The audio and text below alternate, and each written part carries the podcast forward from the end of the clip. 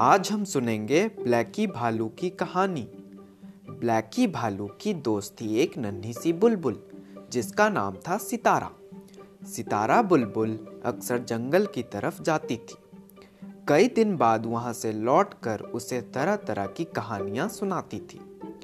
Blackie चिड़ियाघर में ही पैदा हुआ था, इसीलिए उसे नहीं मालूम था कि जंगल कैसा होता है। उसने तो अपने अड़ोसी पड़ोसियों से जंगल की कहानियाँ ही सुनी थी कि वहाँ अपना खाना खुद ही ढूंढना पड़ता है। यहाँ की तरह नहीं कि बैठे बैठे मिल जाता है। हर वक्त शिकारियों और जंगली जानवरों के हमले का डर बना रहता है। लेकिन बुलबुल जंगल की इतनी तारीफ़ करती, वहाँ मिलने वाले फल फूलों के बारे में बताती, बहते झरनों की कहानियाँ सुनाती तो ब्लैकी का मन भी वहाँ जाने को करने लगता।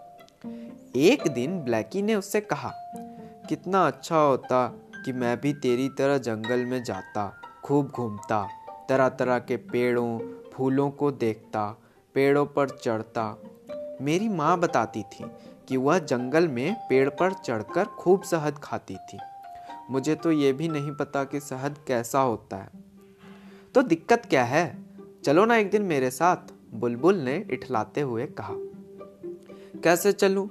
यहाँ हर वक्त हम पर नज़र रखी जाती है, गिनती की जाती है। एक भी जानवर गायब हो गया तो हर जगह ढूंढ मच जाती है।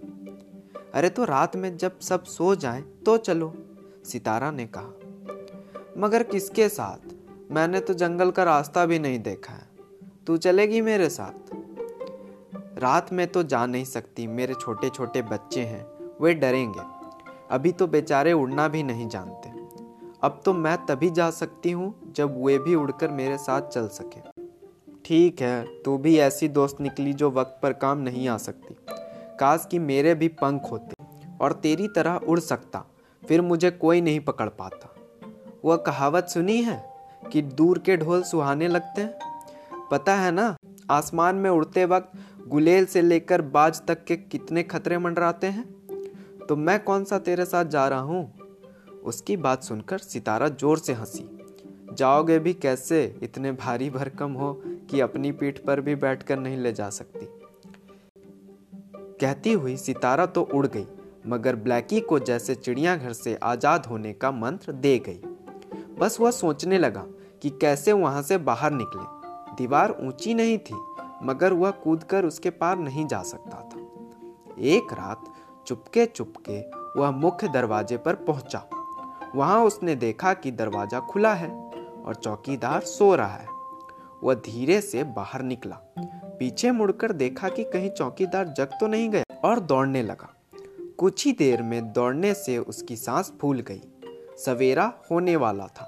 लोगों की आवाजाही शुरू होने लगी थी। ब्लैकी को डर लगा। वह जल्दी से एक पेड़ पर चढ़ गया। लोग सवेरे की सैर पर निकले हुए थे। दो लोग उसी पेड़ के नीचे आ खड़े हुए, जिस पर ब्लैकी बैठा था। अचानक एक ने पेड़ के ऊपर की तरफ़ देखा, फिर दूसरे से बोला, अरे देखना, पेड़ पर हुआ काला काला क्या है? कोई बंदर तो नहीं? दूसरे ने देखा और बोला, अरे बंदर इतना बड़ा थोड़े ही होता है, यह तो भालू है। मगर ये कहाँ से आ गया? आसपास तो कोई जंगल भी नहीं है। जैसे ही ब्लैकी भालू ने ये सुना कि आसपास कोई जंगल है ही नहीं बेचारा बहुत उदास हुआ। ना वो घर का रहा और ना घाट का रहा। Thank you